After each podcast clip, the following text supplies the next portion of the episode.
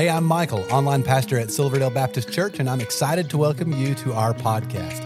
Now, after you listen to this episode, I hope you'll stick around for just a moment. I'll be sharing about some resources we have for you, as well as a few things going on at Silverdale right now that we would love for you to be a part of. Now, I really hope this podcast is just what you need today to help you in your relationship with Jesus.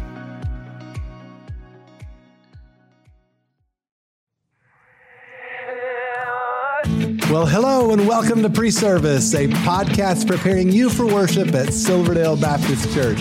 My name is Michael, and I am with my co-host and friend Kevin. How you doing, Kevin? I'm doing well today, Michael. How are you doing? I'm good, but you sound uh, you sound like different. you got a little something going on. I do sound today. a little different. I will. I promise. I'll take some drinks and and uh, every now and then I got some water here. Hopefully, it'll help me a little bit. So, hey, we're getting started this week, and we're again we're in the Psalms. We're you know staying in that area with the sermon series, and so we're going to be going over some of the things about Psalms in general to start off with, and then we're going to dive into the Psalm that we will be uh, hearing the scripture from. We'll be hearing a sermon from this weekend. So, Michael, yeah, what do you yeah. think about the Psalms? Well, I like them. I do too. I, but what what in particular do you think we want to talk about this weekend? I'm really glad that they're in the Bible. They do me too. a lot of good. Yes. You know, um, each week we take a few minutes to talk about uh, just some introductory material, things that are maybe not spe- uh, specific to a yeah. particular psalm, psalm, yeah, but just the psalms in general. And tonight, let's take a few or actually whenever you're listening to it. It may not be night where you are. It could be the morning. You may be driving into work or something. Yeah, but it's this is still true. That's the beauty of God's word. Oh, it's always man. true. It's, it's, effective for us.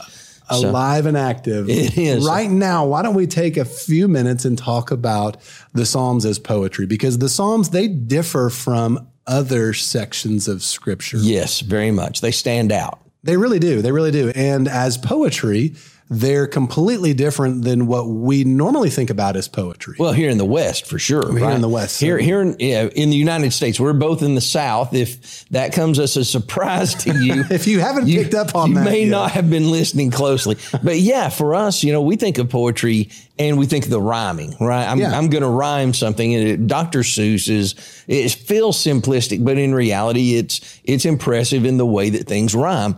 But that's not what we see in biblical poetry, right? Right, right, right. You have more of a rhyming of ideas, something called parallelism. That, yeah. That, that something will be stated and then then it will be restated a little bit differently. Maybe it's a little bit stronger. Maybe it's a little bit different approach to it. Uh, but this whole idea of rhyming of ideas, it's a, it's very flexible in how it does that. Um, you know, and we need to remember too that that the Psalms were, for the most part, written to be used in a corporate setting. The whole yeah. concept of a personal Bible or a personal study Bible, that's relatively new. Yeah. Back yeah. in biblical times, you might have had one person like Ezra standing up before the nation of people, um, teaching everybody from God's word, from God's word, and, and others that would be teaching along with that, or you would you would you would have these large gatherings. This whole personal Bible is really really cool. I'm glad for the ones oh, that I have, yeah, uh, but unique to our day, not their day. Yes. And what impresses me about people in biblical times, just in general, is how, even though, you know, they may be considered uneducated by our standards of education, how familiar they were with the Psalms. Yes. I think about, for example, uh, you know, at the Passover, uh, when Jesus was coming into uh, Jerusalem, and he was riding in and they shouted out to him, blessed is he who comes in the name of the Lord. And that's actually a quote from Psalm 118. And the people were familiar enough with the Psalms to, to, recognize the occasion and say that. An appropriate quote, right? They quoted from the Psalms and applied it appropriately. It was, it was effective. Um, it was something that allowed people to uh, connect and remember things. And, and, at the time, they may not have had, well, they certainly didn't have what we have today in terms of the uh, completeness of the canon, the, the Bible, right? Mm-hmm. So they may have known of certain uh, prophets who had given uh, prophecies and certain passages, but the Psalms was something that people had probably studied and memorized yeah. entire sections, and they were able to apply it. One one other thing with the Psalms when we read biblical poetry, we have to remember that uh, it's intended to be concise. So if Michael or I were writing a letter to somebody, our intent may be to make sure that the other person fully understands what we're saying. I want to make sure that there's nothing left to chance here. I want to explain something to you. And there are certain passages within the Bible where the Lord certainly lays out through whomever wrote it, whoever the author was, he lays out uh, a lot of detail there and walks us through that so that it can be foundational for us in terms mm-hmm. of theology. The Psalms, however, is for us to be able to connect emotionally and experientially. So you had a great example of that with David. Yeah, with David. If you think about uh, the story of David and Bathsheba, if you read uh, in the Bible where it's sharing that story, um, you get the facts, you get the narrative, yeah. you get the storyline, and you even know things that that maybe the people at the time didn't realize. Right. So when Nathan came to see David and David gets all up, you know, his righteous anger and his indignation about this man who stole the, the lamb from, from another man, right? Mm-hmm. The rich man who stole from another man. He's not expecting that Nathan is going to point the finger and say, you're the man, right? He, but we know it. We know it as readers. Yeah. So uh, some of those passages we're given, in the story more details more detail. than even the people at the time. Right. But when you switch over to the Psalms, where you go to say Psalm, as it's 51, am I, am I, yes, Psalm 51, yep. 51, yep, where, where David, he's become aware in the story, you know, that when, when Nathan confronts him, he, he becomes very convicted. And you see this, this conviction uh, play out in him saying, you know, that's, man, I have sinned before the Lord. But when you turn over the Psalms, you read the conviction of his heart in yeah. Psalm 51. So you get the poetry of that. And so, and it so, makes that connection deep and personal. You, okay. So unless you're different, or maybe unless I'm different, maybe I'm different. Well, there, right? there, there is some there, truth to that. There is some truth. I don't there. know that we have room in the podcast we, to deal with I'm, all that. I'm not sure that we can cover that, but but I'm, I'm going to say there have been times where you read in the Psalms and you'll see someone express a feeling, express an experience, express compassion or, or, or towards somebody else, or, or hurt or sorrow. And when you read it, you can connect with it and it's very real. Mm-hmm. It's not the same as reading the story sometimes where you read, well, this happened. And you say, okay, well, I know it happened. And there's a reason that the Lord told me that it happened. It's important. But then you read in Psalms and you're like, oh, man, that just rounds out that whole story. Now I really know what this guy felt like. And sadly, I felt some of those same feelings. Yeah, yeah. And you know, as we deal with the psalm that we're going to talk about today, um, there is a lot of emotion in that. There is a lot of uh, well, let's just let's just talk about that. Let's just jump into jump that. In. So today we're talking about Psalm 91. 91. And I'm going to read that from the Christian Standard Bible, the CSB today. Psalm 91 says, The one who lives under the protection of the Most High dwells in the shadow of the Almighty. I will say concerning the Lord, who is my refuge and my fortress, my God in whom I trust, he himself will rescue you from the bird trap from the destructive plague. He will cover you with feathers. You will take refuge under his wings. His faithfulness will be a protective shield. You will not fear the terror of the night, the arrow that flies by day, the plague that stalks in darkness, or the pestilence that ravages at noon. Though a thousand fall at your side and ten thousand at your right hand, the pestilence will not reach you. You will only see it with your eyes and witness the punishment of the wicked.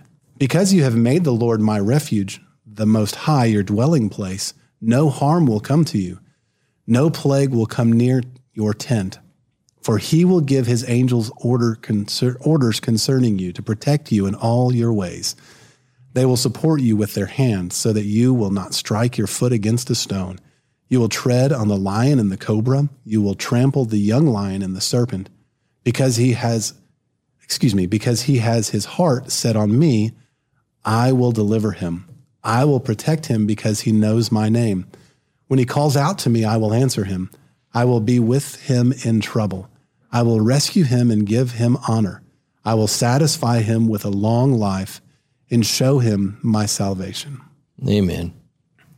Kevin, as, uh, as I began studying this psalm, it quickly became apparent to me that I wasn't very familiar with this song. Yeah. Yeah. And there I, are pieces here, right? I mean, right. There are some verses that sound very familiar to me. And if we have time, we'll talk about verse 11 and why that uh, just really stuck out as I was studying that. But I thought, but if not, you read it and, and see if it doesn't stick out to you. Yeah. Yeah. Yeah, yeah. So, but I was thinking, oh my goodness, I hope that Kevin can kind of pull my weight on some of this because I don't know if I'm going to be able to pull this off. But God really opened up my eyes to a number of things in this, and and, Yeah. and I trust He did for you as well. And one of those things um, is that when you read this psalm, it seems to be broken into three what I'm going to call movements. I got this from James Montgomery Boice in his commentary. Three movements, and and and and you can see those movements change from one to two to three by the pronoun that is used, by the personal pronoun. So in verses one and two, you have the writer, he's expressing his faith and he's using the word I. Yeah. But then when you read verses three through 13, he is commending his faith to you. He's talking to you and, and he uses the word you. But then when you get down to verses, uh, to the last few verses, verses 14 through 16, Yeah. you get this final section where the divine I, where God himself is speaking and, and he's telling those of us who have put our faith in him, how he will be the one to provide for us and to protect us and how he loves on those who call on him. And so that was helpful for me as I was reading through this to just see that that separation. Um, Yeah, and that's something that you can miss if you're, you know, if you ever read this and you're distracted or you're tired or something. Mm-hmm. As you read the different pronouns, it can be a little confusing, right? It, that happens sometimes. happens. We, we lose track at times, and it happens. It's important to remember. We go back and, and we reread this, and we consider those three different sections and and how the author writes this. And it makes sense that he's talking about something that's very personal to him uh, in the first uh, two verses. And then he, for the next 11, I think down to 13, he, you know, as you said, he commends his faith, but he's really talking to the reader, the person who's going to be consuming the poem here, the, the poetry.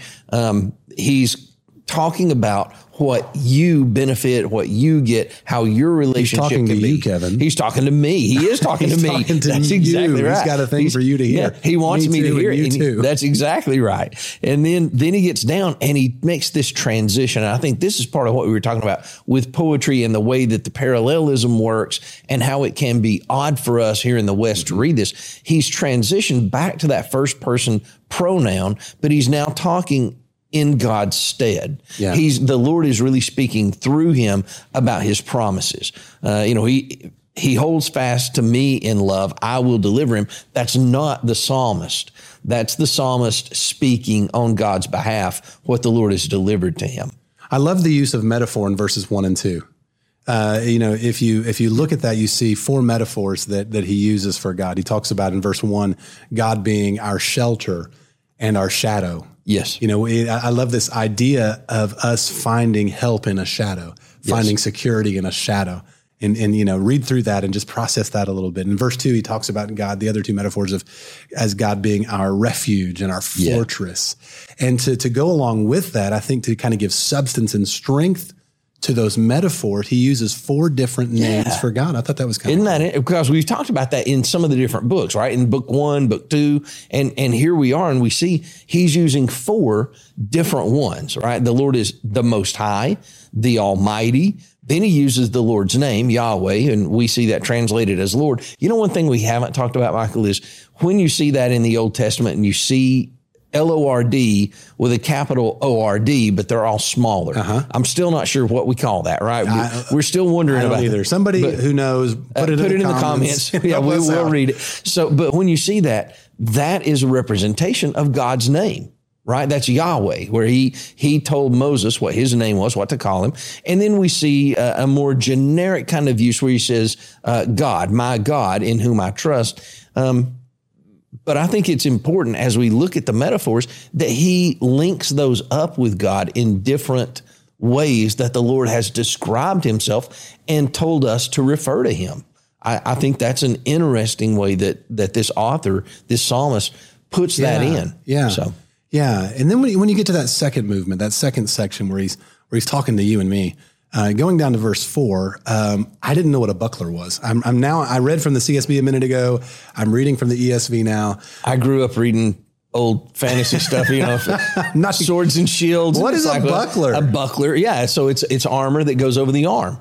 Right? So it's like a little shield. So it's like a little shield. It's uh, not not totally a shield, So- but it's connected. So, So where you might a, sh- hold a big shield. and a little shield. kind of a little shield, and it's it's mounted, so it, it would be something that would be strapped onto your arm, Uh-huh. probably. Okay, so you have this this idea. I really I had to look this up and kind of get familiar with it. So uh, as, as as I as I come to realize that a little bit better, I We hadn't thought, even talked about that. That's, no, it's kind of fun. So you have this big shield that's protecting us, that's sort of there and immovable, and they have this little shield which is very mobile. mobile and yeah, when you you can use your arm and it, it provides protection, and yeah, you can hide behind it. So yeah, Yeah, and so and with that, it's it's what was very striking to me is what was our shield. It says that his certainly God is, Yeah. but his faithfulness. Yeah, I mark this as one of my um, my statements on theology, right? It, Hmm. Because it talks about God's faithfulness, and and what do I find as my shield and my buckler? It is His faithfulness, not His power. Isn't that amazing? Yeah, not here, The, not the not- character in other in other in other areas. Yes, but yes. here right here.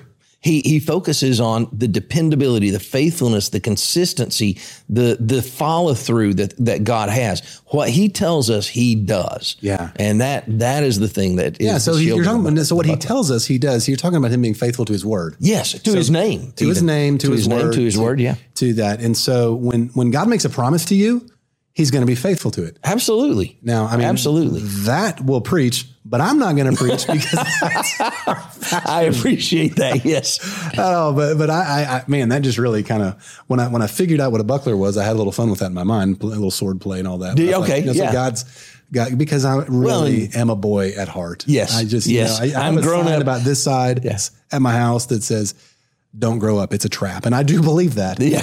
Yeah. I don't know who told us that, but uh, absolutely. But here, here, God's faithfulness is being that for us. He's faithful to His word. He said He was going to do a thing, Yes. and then throughout the rest of these verses, um, He says that. Yes. Yeah. Well, everything, and, and you know, we had talked about this before. It's very promissory, right? The Lord, these are promises about what the Lord will do. And uh, sometimes when we get into Psalms, again, when we talk about poetry, we find truth. Right? It's true. All these things are true, but there are times when it may feel like that doesn't apply because what this isn't is, you know, God is not a, a slot machine. He's not a candy machine where you put a nickel in. I, I prayed, Lord, give me exactly what I want right now. He doesn't work that way. He has a personality. He has a plan and he tells us to bring things to him. So we come to him and we say, Hey, here's a thing you said you are, Lord. And sometimes we see healing in this life and sometimes we see healing through this life right Yeah. but but these are all promises that are absolutely true and that we will enjoy in the lord we'll find these being satisfied Yeah, yeah, yeah. That's so helpful, man. So, do you think we have a, a, few minutes or a moment or two where we can talk about verse eleven?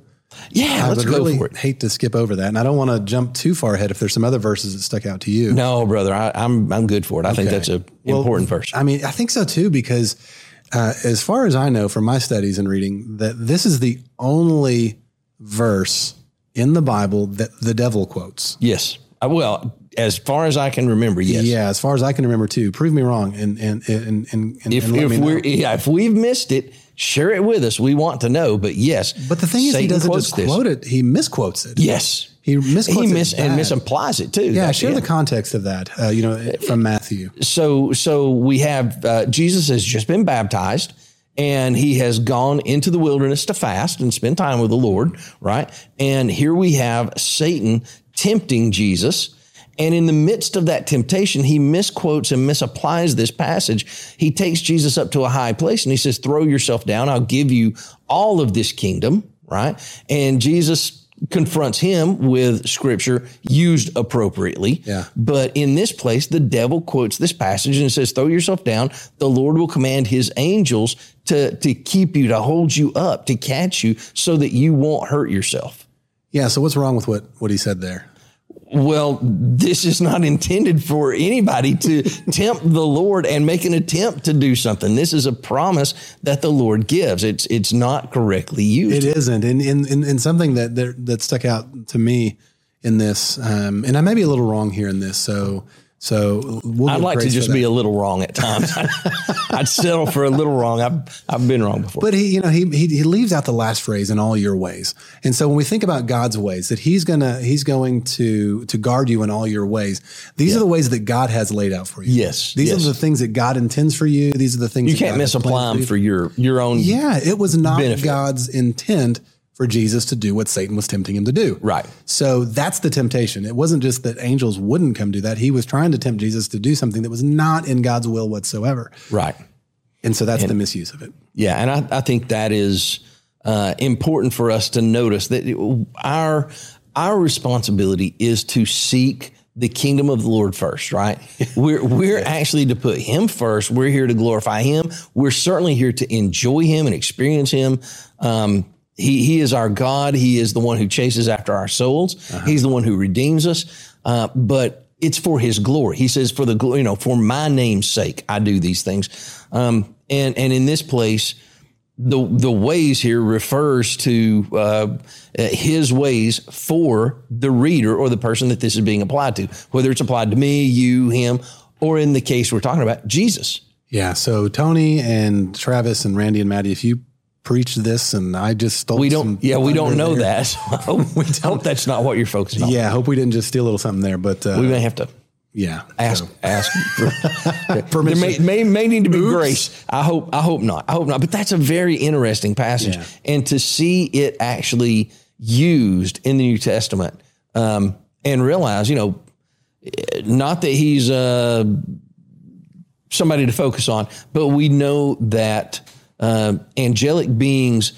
see the word of God. They hear the word of God. Obviously, Satan knew enough to misquote Yeah. this this passage from the Lord, but they don't understand it the same way we do. We're we're redeemed. and we need to read it in context of the other verses. Absolutely, just to yeah, yeah. Not, not take too much more time on this. Uh, don't want to be. I don't want to become. We don't want to become a burden. But but going back to verse nine, it says, "Because you have made the Lord your dwelling place, the Most High is my refuge." Because you've done that, and you're living according to His ways, you will find that as you live, He will guard you. He will protect you. Absolutely. So this has been fun. I think we did a decent job getting hope so. through Psalm 91. I would like said at the beginning, I wasn't as familiar with this, but but I hope that this was a help to you. It was certainly a help and a blessing to to me. Yeah, you, I think we've got a couple of things. Yeah, now a couple of things in conclusion. If you're looking for something to further your studies and understanding of the book of Psalms, we would commend to you 40 Days in the Psalms by TJ Betts.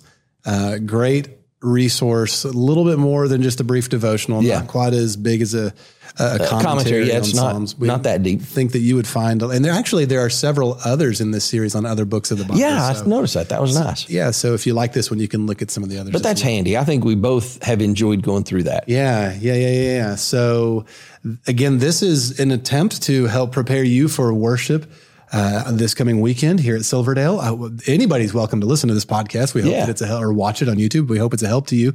Uh, but we would also love to see you in worship on on Sunday, either at Saturday night. We have a Saturday night service at Yep. Bonny Oaks. We have a number of services on uh, at a number of locations on Sunday morning. So check our website to find times and places. And then also you can join us online on Sundays at 9 30 and 11. I'd love to join you there. Yeah. So in between now and then, spend time in the Word, enjoy the Lord. We hope to see you this weekend. Yeah. Thanks for spending the time with us. Yeah. And, and, and don't forget, if you haven't done so yet, subscribe to this podcast.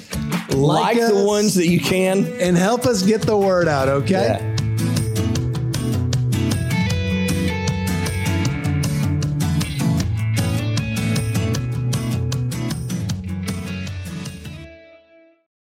Well, I hope this was helpful to you. If while listening, you realized you need to take the next step in your relationship with Jesus, we would love to help you with that. You can connect with us by clicking the link in the show notes to our website and then clicking the Connect Card button. In our weekend worship services, we are in a six week sermon series called Jesus in the Midst. John chapter 13 and 14 record Jesus' final words to his disciples in the upper room. They are about to enter the darkest moment in history, and Jesus shares with them the essentials of what they need to walk through them. You know, the things they needed in the midst of their darkest hour are the same things we need in ours. We would love for you to join each week at one of our campuses or online.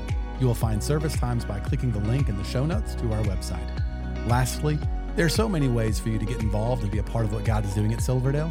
We really want you to feel welcome and a part, so please stay connected. Be sure to like and follow us on all our different social media accounts. You'll find all the links in the show notes of this episode. And lastly, help us spread the word about this podcast. Take a moment to share this episode with your family and friends.